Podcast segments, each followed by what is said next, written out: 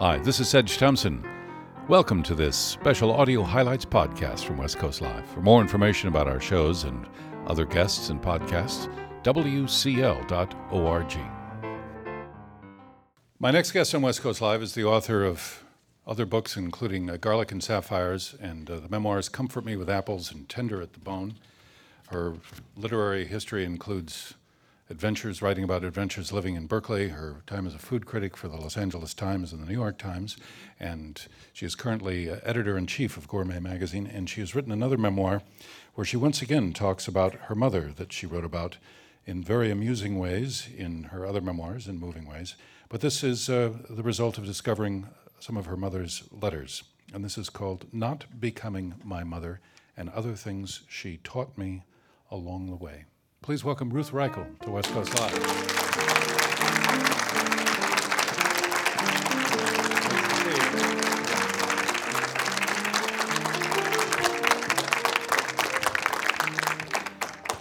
First of all, I, I don't know if you heard the audience true story about the gentleman who's now a surgeon who used to be at the front of the house in Chanterelle and Tribeca. Yes, I And this gentleman right there, he said they had to put in multiple phone lines as a result of your rave review. Thank you very much. And I was happy to see that you got some cheese because one of one of the things that Chanterelle was did way before most people were doing it was they did an absolutely spectacular cheese program years before it was, you know, de rigueur. So, So you remember your meal there, or meals. oh, I remember many wonderful meals there. Yes. Uh, there was a, this is a little off the topic, but I was reading a book by uh, a woman who had worked in, in one of Thomas, in Thomas Keller's New York restaurant and talked about how the waiters and waitresses went and they went Renaissance dance training to learn how to move and work together in the room.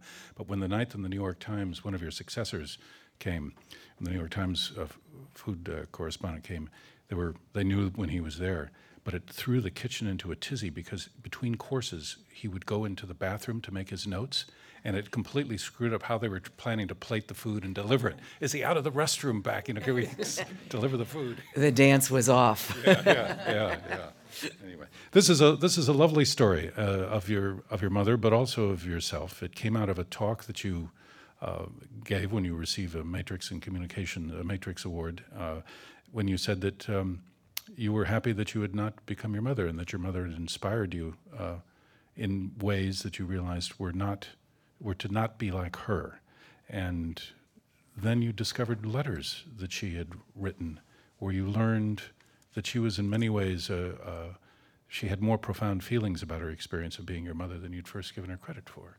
Yeah, she turned out when I met her, and I, I do think that most of us sort of invent our parents for ourselves and carry that person around with us for all of our lives. And when I decided to meet the woman who was a woman as opposed to my mother, she turned out to be much more self aware than I had any idea of much more generous, and a woman with a very strong sense of what life for women could be, although it had not been for her. She wanted to be a doctor.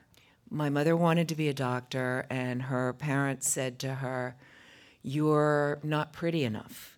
And if you become a doctor, you'll never find a husband. And so, you know, let's just keep in mind what's really important. Um, you know, forget that. And so she spent her whole life doing what was expected of her. She was a very good girl. And she realized in late middle age that what she had done her whole life was live her mother's dream. Um, that she had, you know, she had gotten this PhD in music, although she wasn't musical in any way. That she had married the suitable man that they wanted for her, although he was not would not have been her choice. Um, that everything she had ever done was for somebody else, and that um, what she taught me to do was not be a good girl.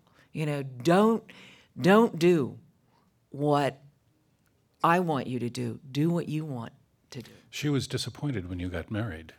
She was very disappointed because she had, I mean, one of the things I discovered in this box of letters was these letters from her mother as she's getting older and older and she's after she gets her phd she goes home to cleveland she opens a bookstore and she's 23 and she doesn't have a husband and she's 24 and she's 25 and her mother starts writing to her how we pray for mr Right.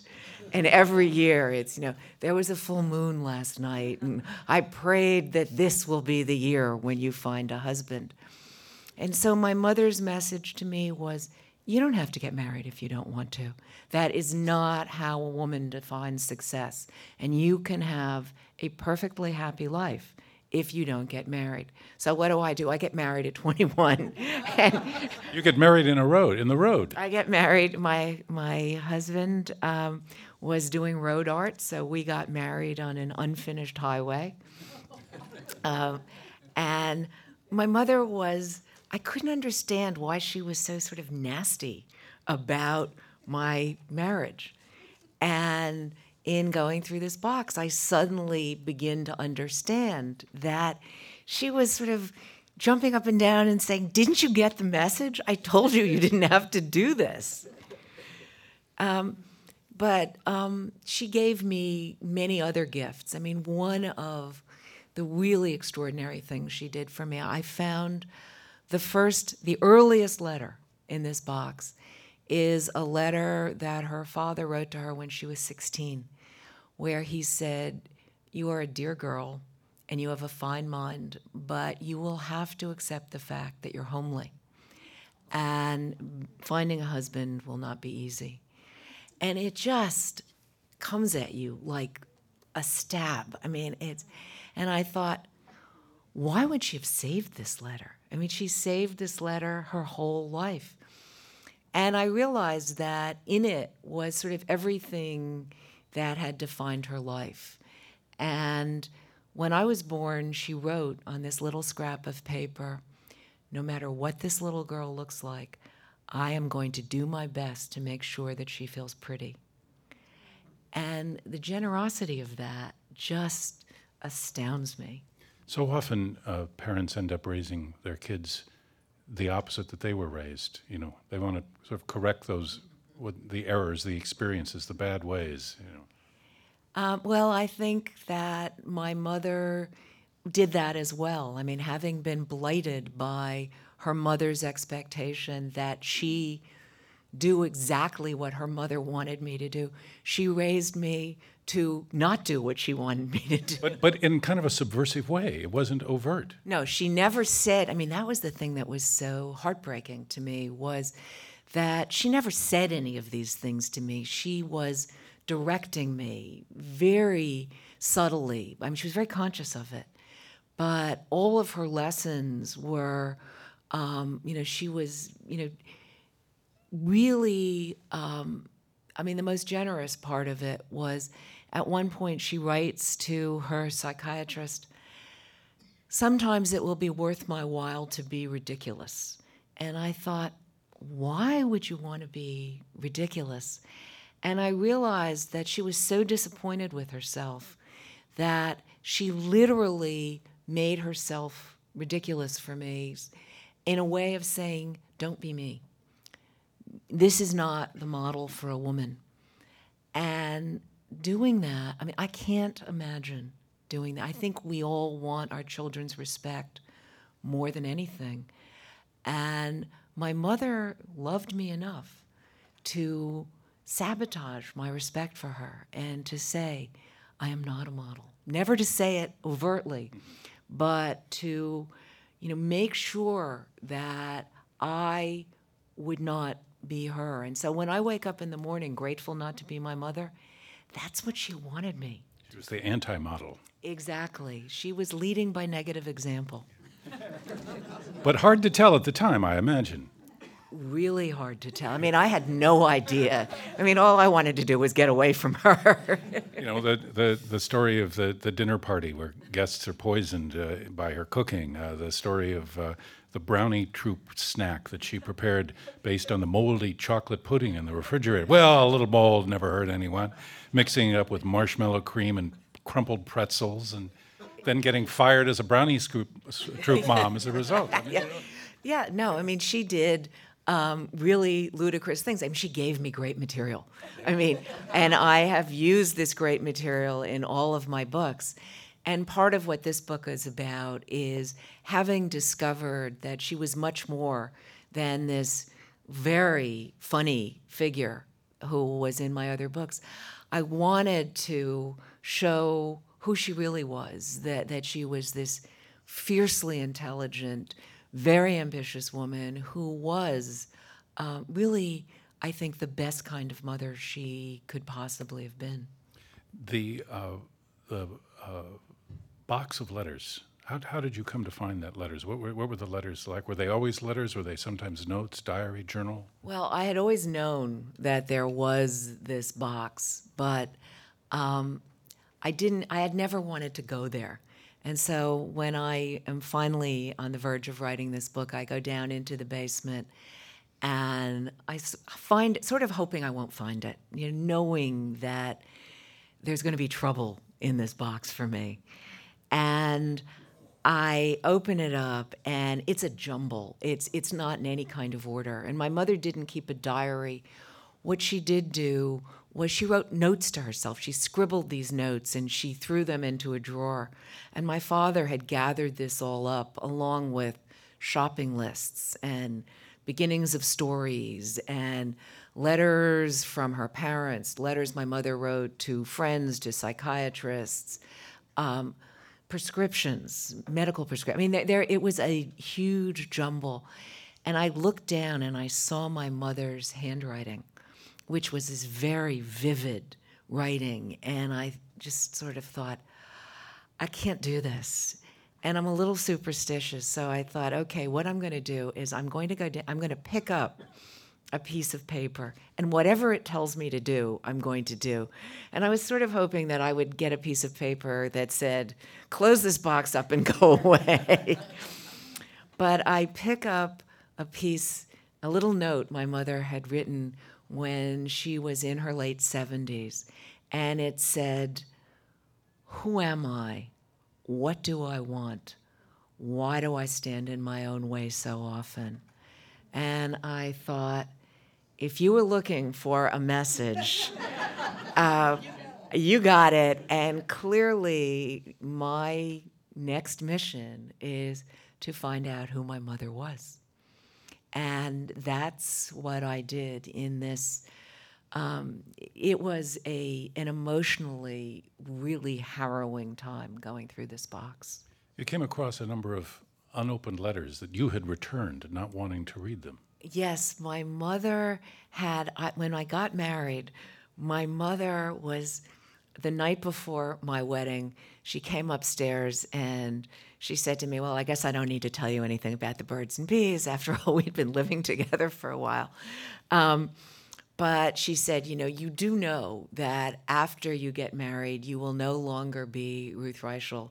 You are going to be Mrs. Douglas Hollis.